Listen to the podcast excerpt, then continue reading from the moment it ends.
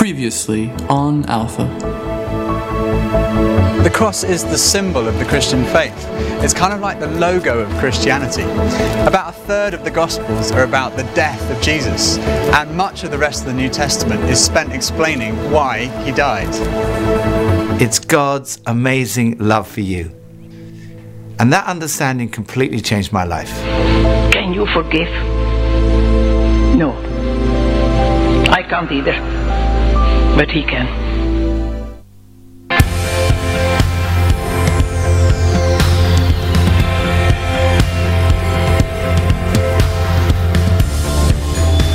Faith isn't a blind leap. It's a reasonable step based on good evidence.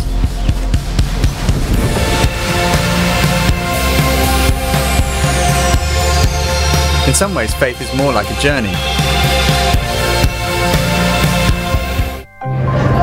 Faith. Something to hold on to, something to uh, go to in times of doubt. Uh, faith to me is um, believing in something 100%. Mm, something that you're passionate about, something that you're you stick to. I believe in God, and I yeah, I believe if you pray that stuff happens. I do. If I live a good enough life that whatever God there is, He's gonna understand that I was an alright bloke deep down. I have no faith now. It's my beliefs isn't really a belief. It doesn't really matter. If you believe in a set of values, for example, I think that that's yeah. great. Faith means believing in someone, I guess. I don't know what there is, but I think there's something. Uh, I do know a lot of people that uh, have a lot of faith. I like the idea of evolution. I think it's good to believe in something. I don't think it's something that people need necessarily, but each to their own.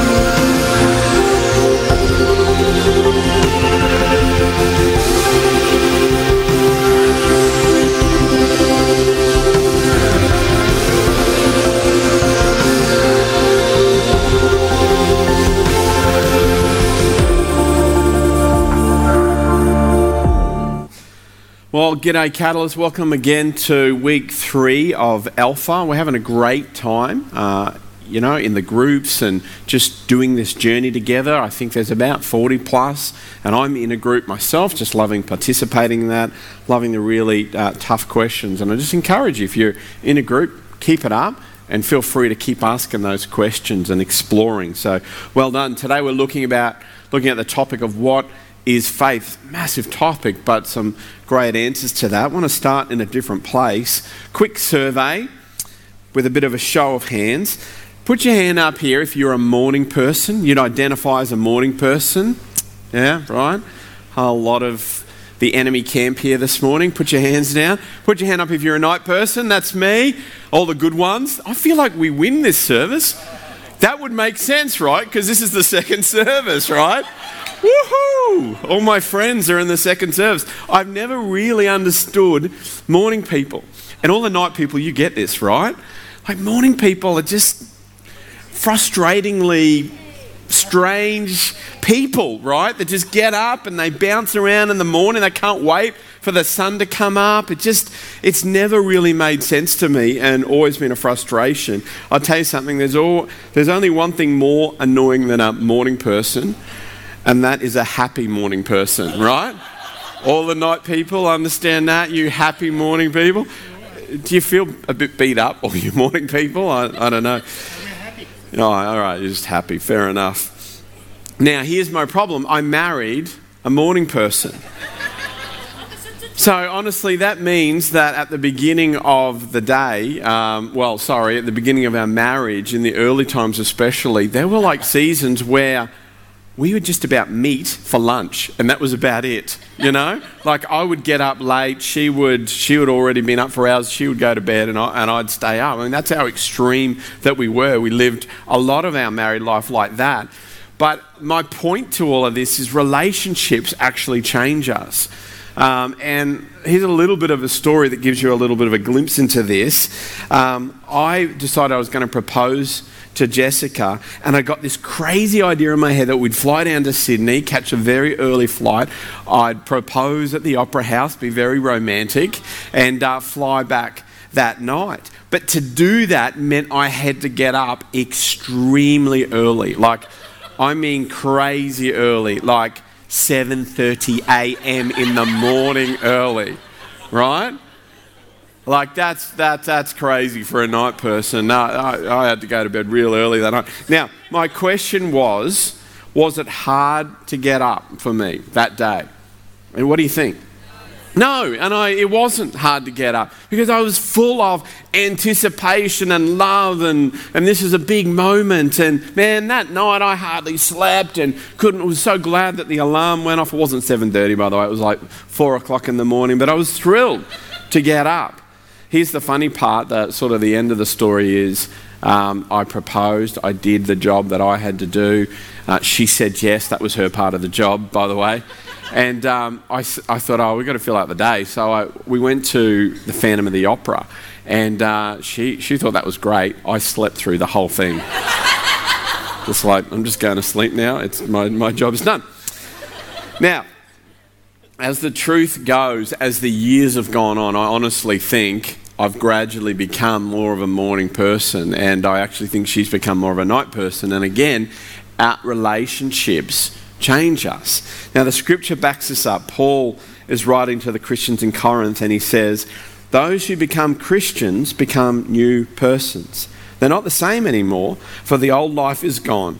A new life has become. He says, Those who become Christians, you know, there's a whole lot of perceptions about this word Christian. I don't know what you think when you hear that. Some people think negative perception straight away, frustrated at Christians. Some people think Christians, they equate that with nice people. Ah, oh, Christians, it means you're a moral or a nice person. But the problem with that one is um, I've got friends, I'm sure like all of us here, that are, that are atheists, don't believe in God, that are nice people, that are really nice people. They don't want to be known as Christians.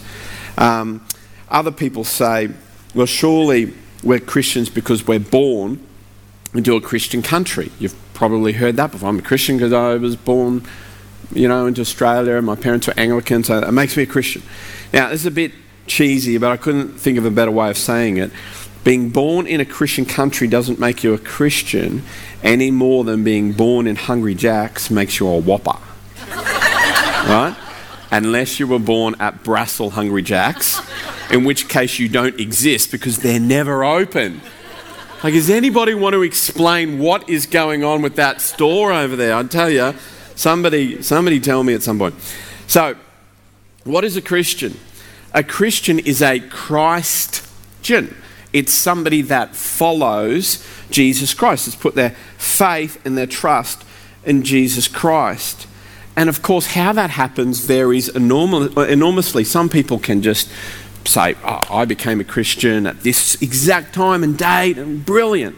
And other people say, you know what, I, I don't know when. At some point in my life, I just know that I became a Christian. And for me, it's a little bit of both. I, I was a little child when I made a faith decision, but I made an adult decision. I couldn't even pinpoint that date, but uh, later on in life. And C.S. Lewis comments on this. He says it's okay, and he uses this analogy. He says if you're on a train from Paris to Berlin, some people know the exact moment they cross the border. Other people might have been asleep. They don't know that. But what matters is that you know that you're in Berlin. It doesn't matter you can't put your finger on the exact moment. The important thing is that is that you are there. And what matters if this is you is that you know that you're a Christian now. And you know what? The the Bible, the New Testament, the second half of the Bible, it tells us that we can know that we're a Christian in John's Gospel 1:12 it says to all who received him and receiving him means receiving Jesus Christ to those who believed and that means putting our trust our faith in Jesus in his name he gave the right to become children of God now that is an amazing little statement that he equates our relationship with God with an intimacy that we see a parent and a child that's incredible but we can have that sort of relationship with God. In other places in the scripture, it talks about a relationship like a lover. Uh, in other places, it talks about a friend. And sometimes in the New Testament, it talks about like a husband and a wife, a really close, intimate relationship. Now, if you're married, you know that you're married. And if you're a Christian, you can know that you're a Christian?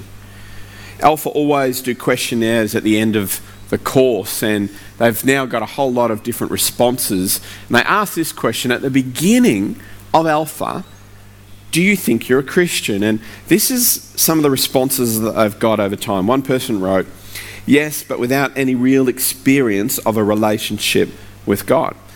Another person wrote, Sort of. Another one, you know, in inverted commas, I'm a Christian. Another wrote, not sure. Another wrote, I'm Christian ish. Another, yes, though looking back, possibly no. Now, the trouble with this is you do know if you're in a relationship, this is what we're really saying here. You actually, you, you know if you're in a relationship. Supposing you said to my wife, Jessica, Jessica, are you married? And she said, those same responses, yes, but without any real experience of a relationship or sort of, or I'm married in inverted commas, or not sure, or I'm married ish, or yes, though looking back, possibly no. Can you imagine if Jess says that? What does that say about our relationship? In the same way, God wants you to know that you are in a relationship with Him.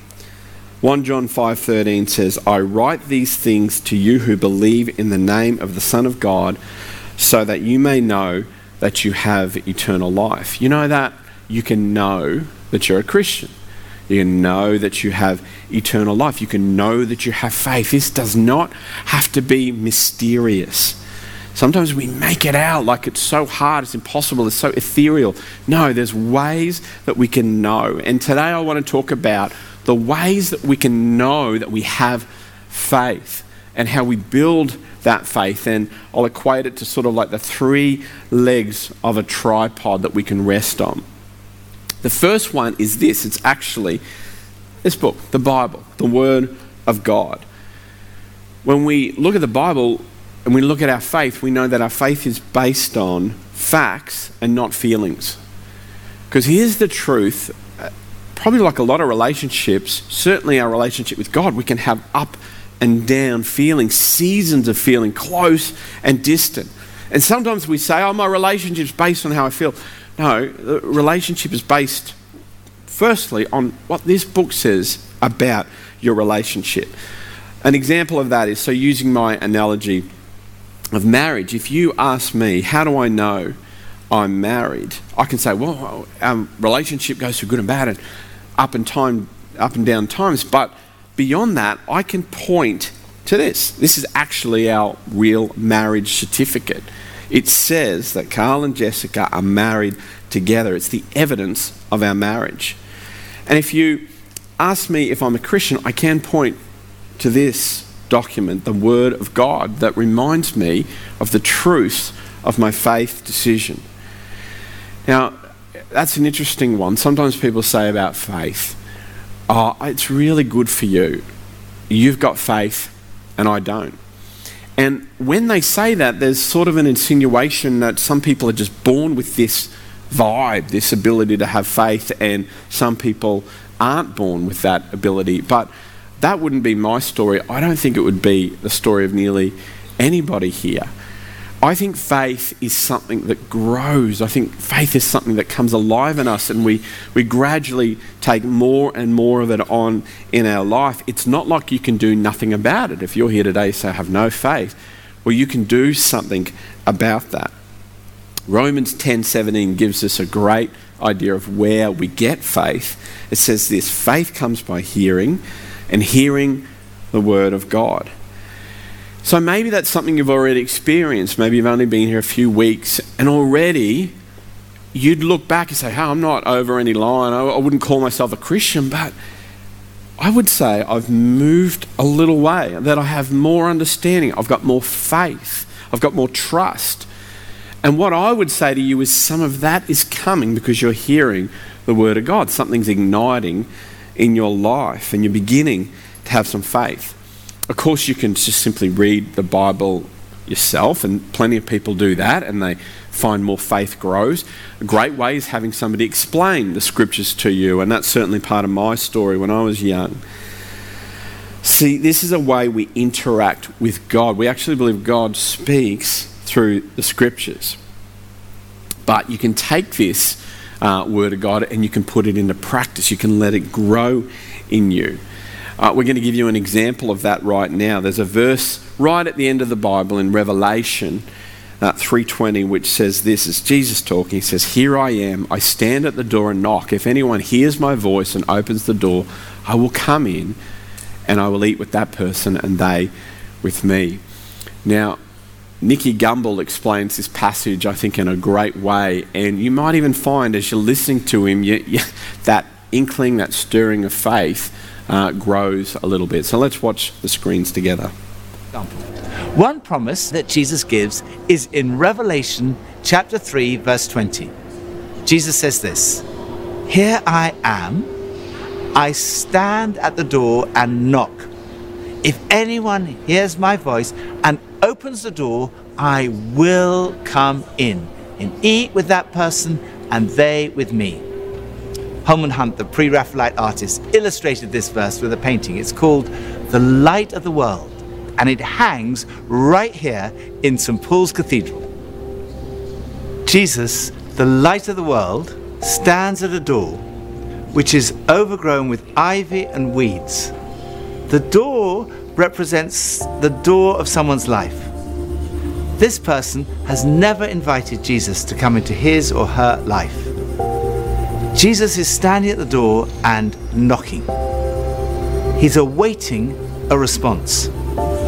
He wants to come in and be part of that person's life and eat with them. Eating together is a sign of friendship, and Jesus offers that friendship to everyone who opens the door of their lives to Him. Apparently, someone said to Holman Hunt that he'd made a mistake. They said to him, Look, you've forgotten to paint a handle on the door. No, he replied, That's deliberate. There is a handle, but it's on the inside. In other words, we have to open the door to let Jesus into our lives. Jesus is not going to force his way into your life. He gives you the freedom to choose whether to invite him into your life. But his promise is this if anyone hears my voice and opens the door, I will come in. Not I might come in or I'll think about it. You can be sure that if you invite him, he will come in. And he will always be with you, now and for eternity. That's his promise, it's his word.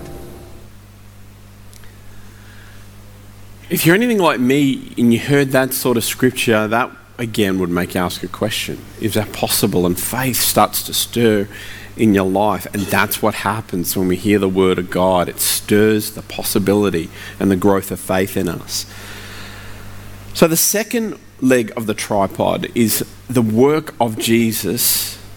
Uh, if you ask me how I know I'm married, I can point to the marriage certificate.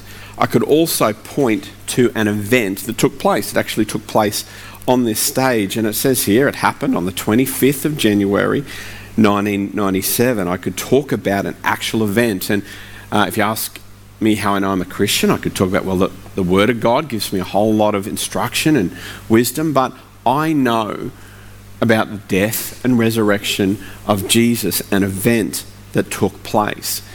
Now, sometimes people say, Well, I don't think I could be a Christian because I'm not good enough. I hear that all the time. I've got friends that have said, I can't even come into a church because I'm not good enough. Just give me some time to sort out my life. Let me fix some things up. I need to change some stuff and so on. And I hope if you've heard anything over the last few weeks, you've already heard this that that is not the way we become a Christian. It's not about us sorting it out, doing the right things, cleaning up our act, getting ourselves ready.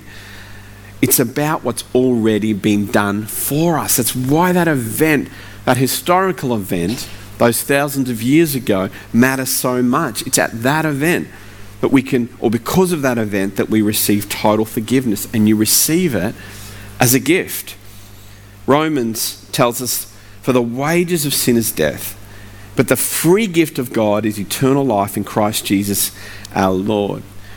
I don't know what that idea of a free gift, what does that do in you? What, what do you begin to think about? I know for me, you know, we have that spectrum again. I'm always a bit more on the pessimistic end of the spectrum when somebody's talking about a free gift. This is, you know, you can get something for free. They ring you and they knock at the door, right? My wife, if we're doing marriage analogies, she's much more up the other end of the spectrum. She's like, bring it on. Like, what? Yep, you got a free gift. Where do I sign for that free gift? Here's an example. I came home a little while ago one time and my wife was on the phone and she was looking very excited on the phone. And, yeah, what? Really? That's great. And I thought, oh, I, I, uh, here's a warning, husbands. Watch out when your wife's doing that on the phone, right? And uh, I, I went over and she's like, yeah, that's oh, really excellent, brilliant. Uh, I said, so I'm starting to get involved, and, and she says, Oh, Carl, it's this great accommodation, and it's so cheap, and it's like weeks of accommodation, and everything's cool, and it's a high rise apartment. It was starting to sound good. I said, Oh, that's great. I said, Jess, where is this accommodation? She said, Oh, it's in Florida. like Florida in the USA, right? I'm like, Jess, we don't holiday in Florida. That's going to cost us thousands of dollars to get there, and no doubt it was going to be linked to an airline, and you had to pay, you know, buckets of money. And again, you're probably like me, or many are like me. You can be suspicious of these free gifts that are out there, these things that are free. But while we can be suspicious, it is true that this is a free gift. But here's something that makes more sense about it it's free, but it's not cheap. It's free, but it's not cheap. It costs Jesus his life. He died for you, He died for me, so that we could be forgiven and receive that eternal life, this gift of relationship with Him. And how do we receive it? We receive it through repentance and faith. Repentance is one of those words that's got a lot of connotations about it. Some people think to repent just means I say, I'm sorry. Sorry about that then we just move on with life. You know, that's not what repent means. Repent actually means to turn around and simply turn our back on a life that we were living and turn our life towards the way God would call us to live. Turn our back on the junk and the sin, the things that lead us down a track that's no good for us, and turn towards God. And here's the thing about that life it's a beautiful life. I don't believe God is mean and hard nosed and wants us to give up anything that's good. God is always leading us to good things, He's leading us to a good life. I often say to people, listen, this is not the reason to become a Christian, but I'll tell you what, it's a better life. It's, it's a better way to live. It'll bring you wholeness. It'll, it'll ultimately lead you uh, towards relationship wholeness and, and uh, security with a, a living God. It's a good way to live. There's a good story of a guy called Emerson Now Totney, and uh, he talks about just how he came out of a life, had faith, and the change that it's made for him. So let's have a look at the screens. I remember growing up in a house where I would jump on my kitchen table and I would see this white powder, and I didn't understand what that was. And I remember hearing gunshots and growing up in an environment that uh, became normal to me. When I was a little boy, being brought up in drug cartels and having a family that was connected to the mafia, seeing drugs everywhere around me, then losing a fiance and ending up in federal prison. And for me, that was my bottom. That was the end of my road. I didn't know how to get out of this, and I could only turn to Jesus. And here I was in a situation, but I knew that God could redeem me. And so I began to make changes in prison. The moment that I accepted Jesus, it wasn't that I changed who I was, it was that I accepted who I was. And I became who He wanted me to be. And I found purpose, I found meaning, I found hope. God took something so broken and made it a beautiful art piece. And now, seeing my life being redeemed, the story of redemption. That now I have a beautiful wife, I have a son, and I get to be part of a community of faith, hope, and love. And I think that's a great story, and I'm, you know, I'd say I beg people to say, listen, it's, there's a better way to live, uh, and, and it's God's way. Uh, it's a thrill, uh, it's a privilege to follow after Him. So ultimately, faith is trust. This is what it means. Everybody exercises faith in a simple sort of a way. You exercised faith this morning when you came in and you sat on a chair. You, I don't think anybody here would have tested that beforehand. You just sat down. You had faith that that chair would hold you. I've got a friend who's an atheist, and really just recently we have an ongoing conversation all the time. And we're talking this time about creation and how the world came into existence, and um, you know, we're talking about the Big Bang. I believe, of course, that God used His creation. he, he was a creative God and used that to create the universe. He believes it's a total random act, and things have fallen into place, and life as we know it have come about. But I got thinking. I said, what do you think about how that even happened? How did all the ingredients for the big bang sort of come together? I said, would you say that at some point there you've just got to have faith that I don't know that something caused that to happen that you, there's a faith element for you in that? He said I think you're right actually about that. Uh, at that point it's just a faith. I just sort of have a gut feel. I just sort of believe that maybe it just happened somehow and I guess for him he's exercising faith in a different manner for me as a Christian I base my life on the faith of what Jesus Christ did on the cross. I put my trust in Him. That's what I've chosen. So that's the second leg of the tripod. It's, it's the work of Jesus. If you ask me how I know I'm married, I can point again to the marriage certificate. I can point to an event that took place 20 years ago. And also, I can talk about the experience of 20 years of marriage. And if you ask me how I know I'm a Christian, I can point to the Word of God, what it tells me about being a Christian. I can point to what Jesus did on the cross and the difference that makes. But I can also talk about 20 years of experience. And our experience is the third part of the tripod that our faith can rest on. In that verse we looked at in Revelation 3:20, Jesus says that if anyone opens the door, I will come in. How does he come in? He comes in by the Spirit. It's the Spirit of Jesus who comes and lives within you. And Jesus says about the Holy Spirit, He's like the wind. Now, can you see the wind? I don't think so. Has anybody ever seen the wind? Well, no, but we've seen the evidence of the wind.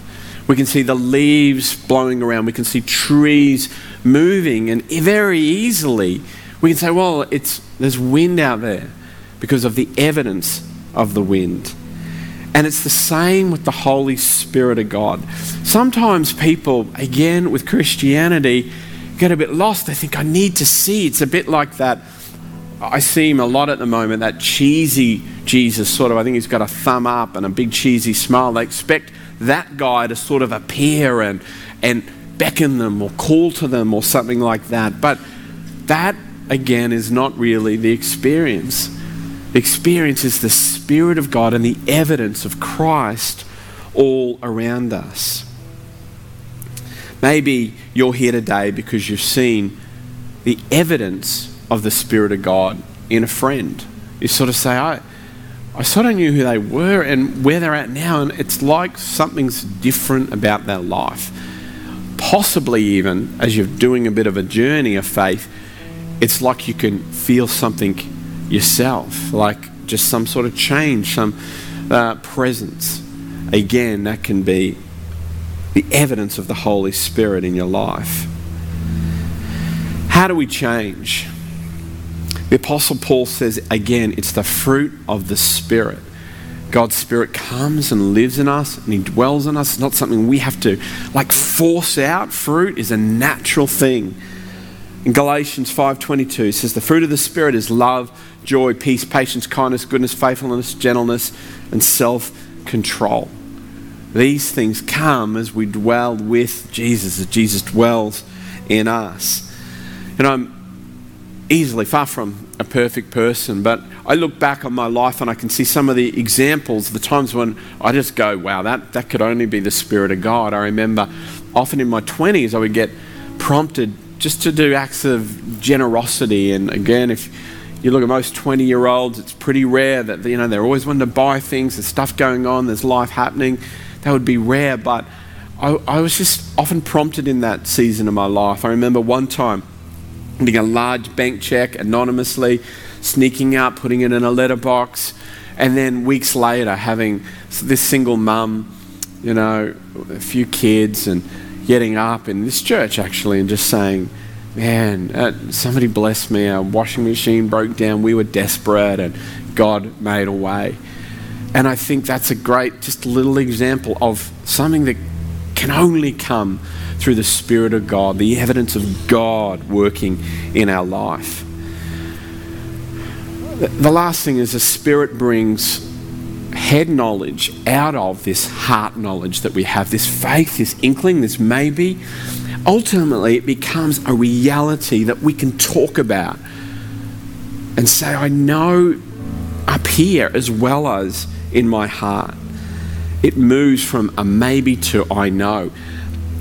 An example of this is I shared a few weeks back in our church, we're trying to sell a caravan, and we had a bit of frustration where a whole sale fell through. And at the time, we didn't know what that was all about. But as the story went on, it was very interesting. The person at the beginning sent a text and said, We want to buy the caravan, we'll be here on Saturday, but we just want to do a bank transfer in your presence to show you that all is legit.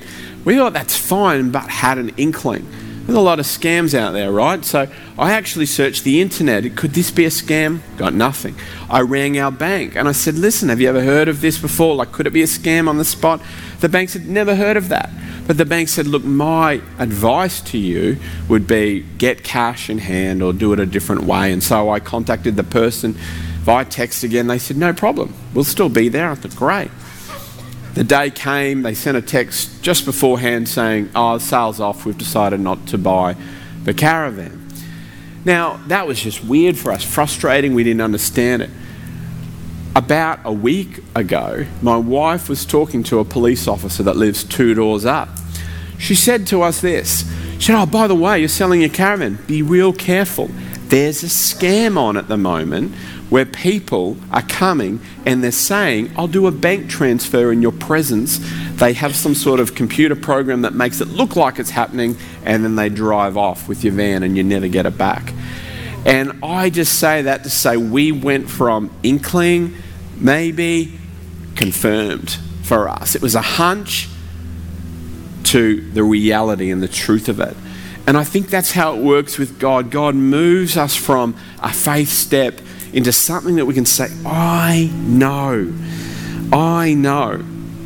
And as you take a step of faith, and by the way, in a minute, I'm just going to give people an opportunity to take that step of faith. But as you take that step of faith, you begin to experience the Spirit of God in your life. It moves from just a faith step to something that is concrete. Another thing about the wind is that you can feel the impact of the wind. And I believe you can feel the impact of God's Spirit. Again, Romans says that the Spirit testifies in our life. I believe that God wants to pour His love out on each and every one of us. I remember when Kemi was just a little baby, all kids are different. Uh, Kemi wasn't a touchy feely baby. She didn't want to be held, she wanted to be out and about. But there's one day she wanted to come up to me and like cuddle into me, and she did, and she fell asleep. And Jess and I were, wow, what? This is really different for Cami. And we found out that she was sick, and when she was sick, that's what she did. She just wanted to be near someone, and I wanted to give her love because she came to me. And in the same way, I think God wants to give us love. He wants to pour out His love. He wants you to know the love of the Father, and I think you can know that love and, and experience it. So we'll take a moment now, and if you'd like to, even in this moment of quiet, you can just acknowledge the prayer that we're going to pray. I want to give you that opportunity. I know we're only week three into this Alpha course, but maybe there's one person here today that says, I'm, I'm ready. Just to acknowledge that faith that I have in Jesus Christ. I don't have it all sorted. I couldn't explain everything. But I have a faith in Jesus Christ, it's enough. And it's a prayer that you can pray. It's simply a prayer saying sorry for the past, thanking Jesus for what He's done on the cross, not what you have to do, He's done, and inviting Him to come into your life by His Spirit. And again, just echo this in the silence of your hearts. Let's pray together. Lord Jesus, thanks so much that you love us. I now turn away from everything that I know is wrong, all that bad stuff. Thanking you that you died so that I could be forgiven. And I put my trust in you and what you did on the cross. And now I open the door of my heart and I invite you to come into my life by your Spirit to be with me forever. Thank you, Lord Jesus. Amen. You know, if you pray that prayer,